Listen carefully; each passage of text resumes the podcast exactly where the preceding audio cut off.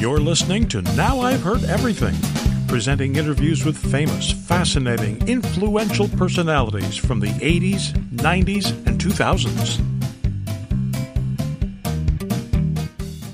I don't think that games teach character. I think they tend to reveal character, the pressure of, of being in a situation that you have said, this is important to me. This really matters whether we win this game or not. Um, money does the same thing. Sports columnist Tom Boswell. Today on Now I've Heard Everything, I'm Bill Thompson.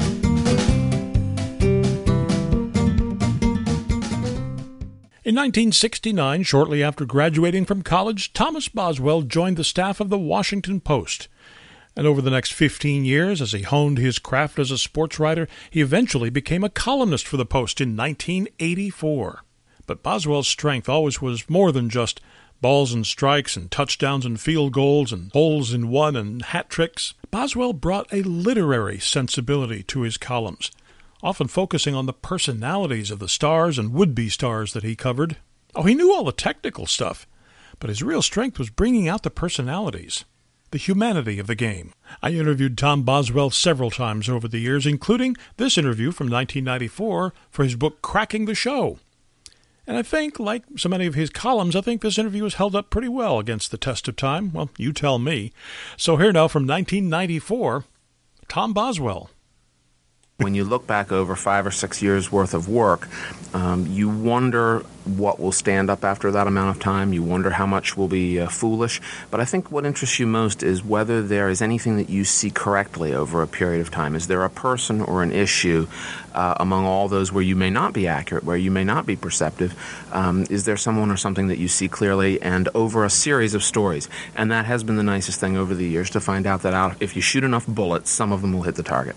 Is there a continuity of the game of baseball that becomes apparent when you go back and look at past columns? Uh, yes, I think you find that uh, there are characters that develop in front of your eyes, that you see a Pete Rose more clearly, uh, or you're forced to face the sides of him that you didn't like before. And this, there are several pieces on Pete Rose put together, sort of like what we're going through with O.J. Simpson now, uh, not on as radical a basis, but where you have to see someone and say, gee, there were a lot of parts of that personality that maybe I didn't understand uh, that were darker than than the other parts, or, or a Cal Ripken Jr. who sort of has to live with something like the 2,000 game streak, and whether that's a good thing for him, a bad thing. Is it destructive? Is it uh, eroding his career, or is it really the centerpiece of his career? Is it good for his team, bad for his team?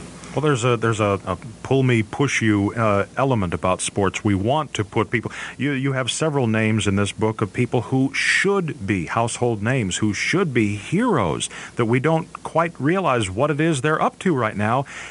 But yet, once we put them up there, we make them into a Pete Rose or an O.J. Simpson. If something goes wrong, mm-hmm. they come tumbling down real fast. Trying to figure out how to appraise public figures is one of the most difficult things that we in the media have to do, and, and people who just uh, watch and enjoy sports. Uh, I, I, noticed in this book that I took a number of pieces about Nolan Ryan. At one time, I thought that he was a fraud. I thought that he was a 500 pitcher, which he was, um, and uh, sort of coming to terms to is, is he heroic or is he someone who hasn't used his gifts well, um, and um, I, his you'd see reading this, I sort of came to an uneasy balance of saying, yes, he is a 500 pitcher who is a Hall of Famer, and uh, they made the strike zone wrong for Nolan. It was too small to contain his stuff.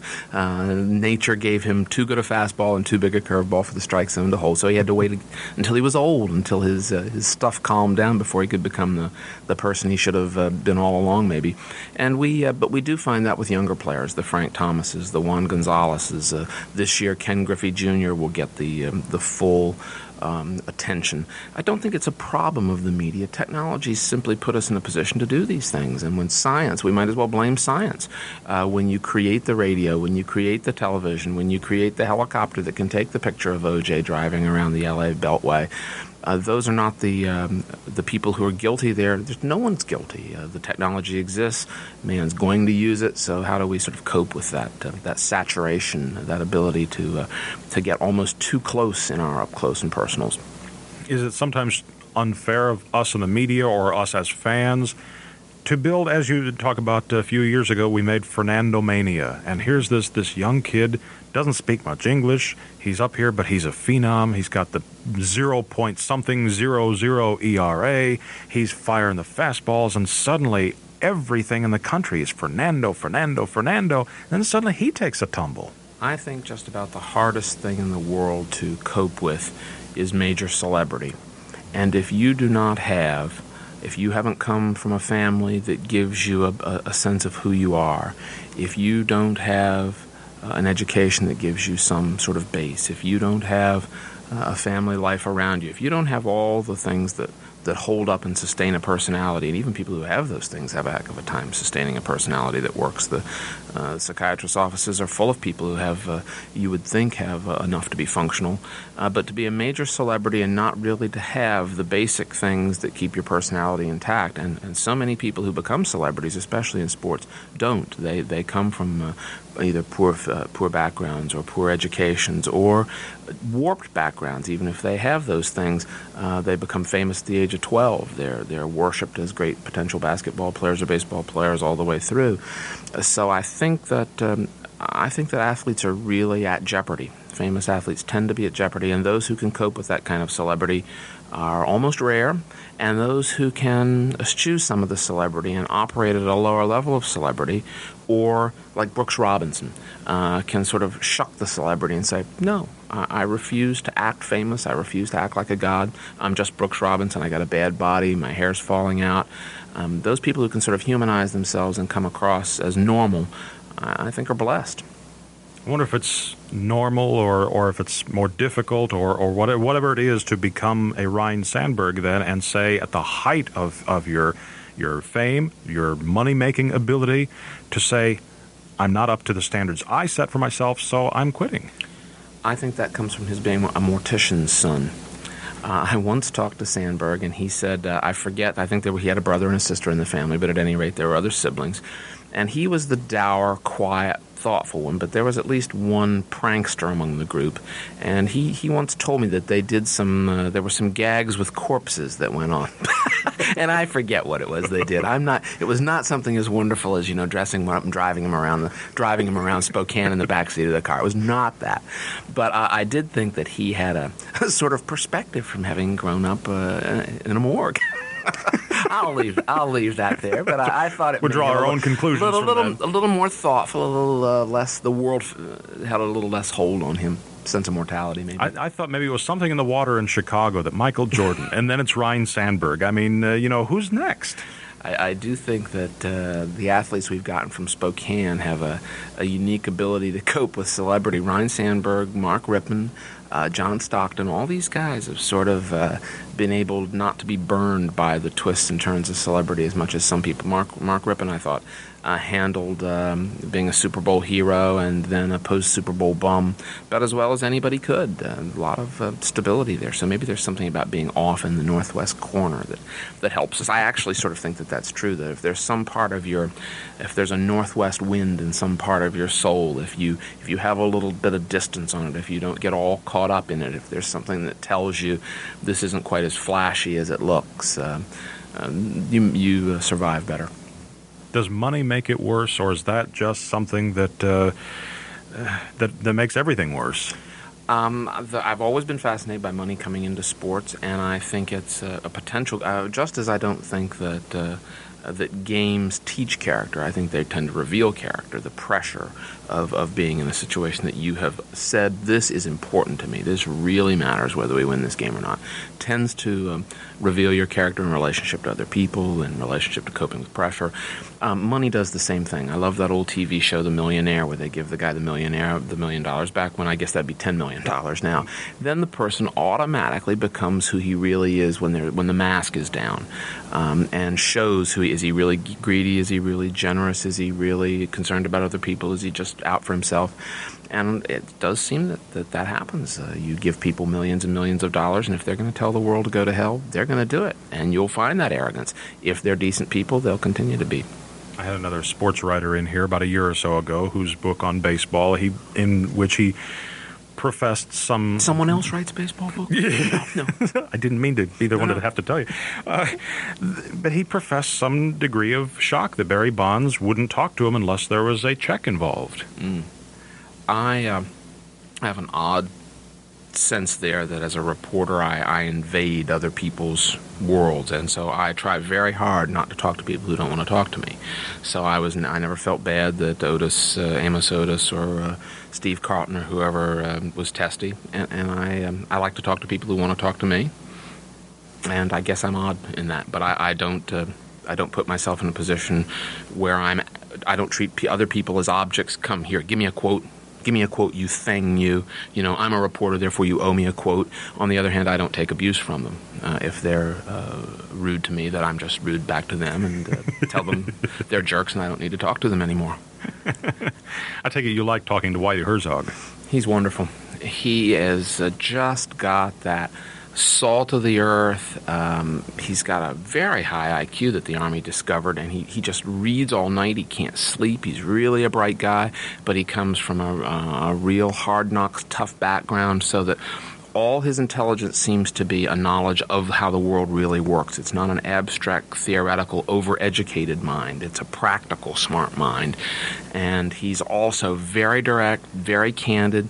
Um, I'm really sorry he's not more central to the game now. Everybody reaches a point where they sort of begin to seem like a grandfather to the young kids, and and Whitey has that grandfather feeling about him now, and the game wants a higher energy than that. But um, I would still like to see him have one last trip around as a as an, a general manager of a really good team with some money to spend. After this short break, Tom Boswell and I take a nostalgic look back at our baseball card collections.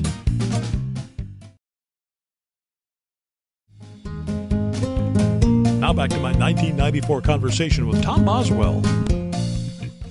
You know, I do I do hear it said from time to time about the radio business that there are only 15 people in this business, and if you stay in it long enough, you'll meet all of those 15 people everywhere you go.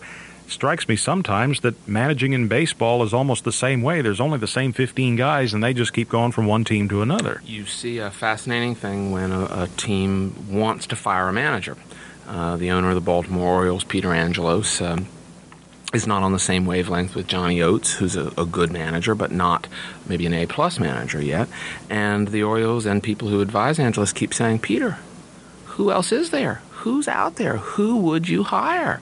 Would you hire Frank Robinson, who's already been fired three times? Would you hire Dave Lopes off your own staff, who's uh, isn't tested? He'd be like anybody else who hasn't proved himself. He'd be right where Oates was three or four years ago. Uh, how do you think you're going to get Jimmy Leyland and his pitching coach Rabbit Miller away from Pittsburgh? You can sort of try, but it, it's tough. And you look around and you say, well, I'd really like Whitey Herzog. I'd really like uh, Earl Weaver. I'd really like Gene Mauch. All these people are still breathing, but they aren't really viable managers. So it, it is odd. There, it may not be the same 15. It may be the same six or eight who can do the job well, and then 20 Butch Hobsons. Hi, Butch. Butch. Wake up, Butch. people perhaps in more need of an autopsy than a physical. Exactly. I always want to always want to bring a mirror. You, you don't, don't want to waste questions with Butch. You just put that mirror out there, and if it fogs up, we've got a chance. You do turn a good phrase. I mean, that, that's one of the things I think you why you have so. Uh, I think just as many non-sports fan readers as sports fan because uh, one thing I've always admired about your writing is that it's not just you know. Then he stepped out of the light and hit that three and two pitch. I mean, it's not the, that you know that that deeply analytical, analytical kind of uh, mind that we all, when we were 13, uh, you know, really got into. I but I think you have to have several different voices if you're going to do this for a lifetime. And there, there's a piece in this book about whether or not you should hit the first pitch when you come to bat. Now, that's as technical as you can get. And I've tried to make it fun by slandering Ted Williams' good name because he always said you should hit the first pitch. And I think that's absolutely backwards. Uh, Williams said you should never hit the first pitch. I think it should be the pitch that you're most aggressive on, the, the first strike at any rate. Now, that piece is, is technical and full of numbers and incomprehensible to the non-baseball loving person. But I think you should you should focus all the decimal points in one piece. sort of get rid of them. So those other parts of your uh, nature that are either outraged or poetic or or merely trying to see somebody as they are, and you're trying to remove yourself from you're concerned with the person you're writing about. You're not really concerned about what you think about it. Um, and so I, th- I, do think over the years that you find that you have several, uh, I won't say several voices, sort of several angles of vision, and that you hope that only a small minority of those voices uh, appeals to just the, the nut. But there's clearly a humanity of the game that appeals to you as much as, if not more than, the numbers.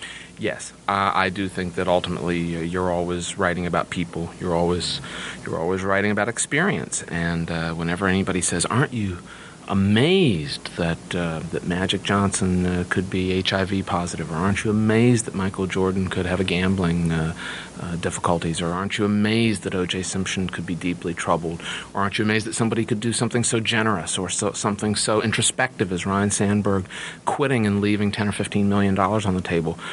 I'd say no. It, it, doesn't surprise me because one of the things that fascinates you about sports is that you have the same range of human nature that you have everywhere. You have wonderful people, you have funny people, you have morons, you have evil people, you have greedy people, you have generous people, and uh, and, and so you're never at a loss for subjects as long as you don't think the subject is the final score.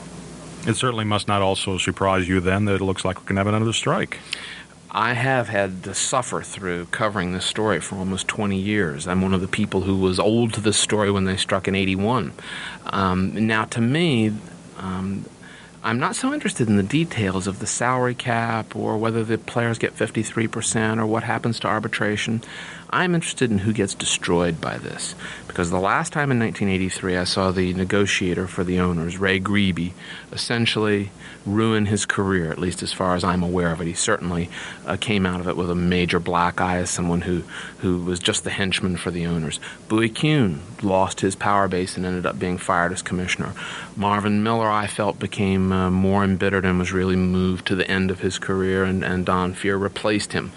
Um, there were owners who never were respected after that or listened to. Nobody ever really listened to Augie Busch uh, very much after that because he was central, and his uh, man named Susman, who was uh, his right hand man. Uh, and I think this time you're going to find people who deserve to be discredited who will be. Uh, I suspect that Jerry Reinsdorf for the Chicago White Sox, Bud Selig with the Milwaukee Brewers, maybe Dick Ravitch, the player, the representative of the owners, who is already caught in the middle. He's already saying, "How can the owners expect their plans to be taken seriously if they don't open their books and prove their case?" Boy, he's right there in the middle where some commissioners have been with the owners saying, "We hired you, buddy. Stop being honest. Stop saying the obvious. We, we, you're our mouthpiece. Hush up." Uh, he's going to be caught right in the middle. Don Fehr this time, the uh, public's uh, tolerance for the union is much lower than it was. If he says we like the current system and let's see a few clubs go out of business before uh, before we change the rules, and we don't mind taking a strike for a couple of months and wiping out Ken Griffey Jr.'s chance of uh, breaking the Maris home run record. So uh, this time, I am more interested in whether the central players in this game understand that their historical place in American culture is going to be defined by this, their future careers, and just whether people look at them when they meet them and say, Bud Selig, yeah, I remember you, Bud. Nice work. Or are they going to say, Bud, you really did see that you were a wonderful compromiser and you did put the interest of the game ahead of what could be best for the Milwaukee Brewers and your fortune there. So I, I, see this this future strike not as about details and boring negotiations. I see it about I see it as as really high drama with people on the edge of cliffs deciding whether to do the right thing or jump off. They've always jumped off in the past, so that's heightens my interest. and in this case, there are several that I hope do jump from a great height, perhaps. well, they've gotten themselves to the top of the cliff, certainly. I also have to tell you, I only have a minute or so left, but I have to tell you, in 1969, I opened up more packs of Topps cards and got more Larry Haneys from the San Diego Padres than I have ever been able to get rid of in all the 25 years since then. You give them to me because I see Larry Haney in press boxes all the time now because he's now a, a roving scout and uh, and his son Chris Haney pitches for the uh, pitches for the Royals now. See, I'm a truly sick puppy. I I found all my old baseball cards. yes, I, I um, mine were all from 1957 and 1962 when I was like nine to 14, I guess. And I, um, uh, my mom died a few years ago, and I went back to the house and went had to go through all the stuff in the house, and uh, found that she'd saved my old cards. What a you know what a uh, what a gift. and I proceeded to go absolutely insane for almost a year trying to find out how much they were all worth. You know, I became the greedy card miser from hell. But you know, you're right. In that piece, you said nobody whose parents bought them the whole boxed set no. is a real collector. They don't even own those cards.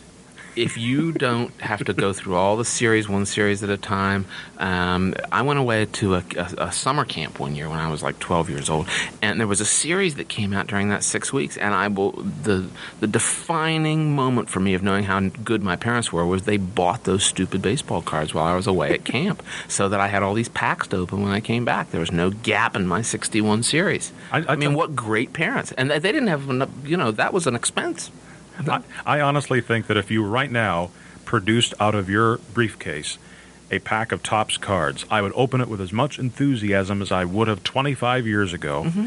Chewed the gum as I would have 25 years ago, and I got the fillings to prove it and and I would have. I, uh, there'd be a Larry Haney in the pack. I know that, but I would also look to see. Oh, I need him, need him, got him, got him. Yeah, a pack, well, a pack of 69s I think probably now costs 19.95. However, because everybody there are still people who keep the unopened packs, and you go to those card shows, and each year, according to which Hall of Fame rookie is in that, you know, costs. You know, some of them cost fifty dollars a pack now. But you don't know if it's full of five Larry Haneys or not. Yeah, well, that's that's that's the problem. A nice thing has accidentally happened in card collecting in the last two or three years. They sow the greed uh, boom in cards created so many, so much overproduction of cards that the um, most of them, 99% of them are absolutely worthless now. And they had to create something called inserts. You know, one in every 500 packs you get some valuable card. But the nice thing is now cards are dirt worthless again. And so you can go and buy a pack for a dollar or so, knowing that they will never have any value. Even the Frank Thomas will never be really worth anything. And it's only these goofy insert cards that the sick adults would buy.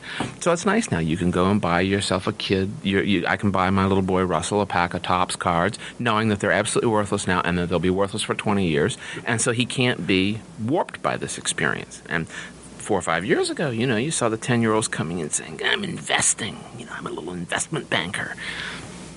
Boo. Tom Boswell is 73 now. He retired at the end of June after a 52 year run at the, his only employer, the Washington Post.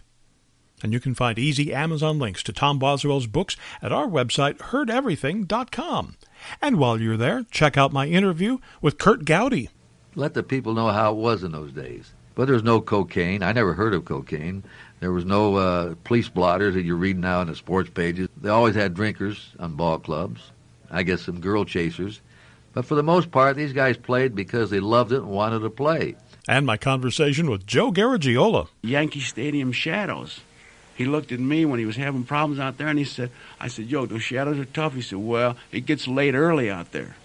That's Yogi. And of course, we post new episodes here every Monday, Wednesday, and Friday. And you can find Now I've Heard Everything on all major podcast platforms, and you can find all of our past episodes at heardeverything.com. And thanks for listening. Next time on Now I've Heard Everything, a chilling and sobering interview with the woman who was Ted Bundy's last lawyer. My 1994 conversation with Polly Nelson. It's easy to show compassion for people that are deserving but true compassion is shown when the subject is undeserving, and Ted seemed the least deserving of all. That's next time on Now I've Heard Everything. I'm Bill Thompson.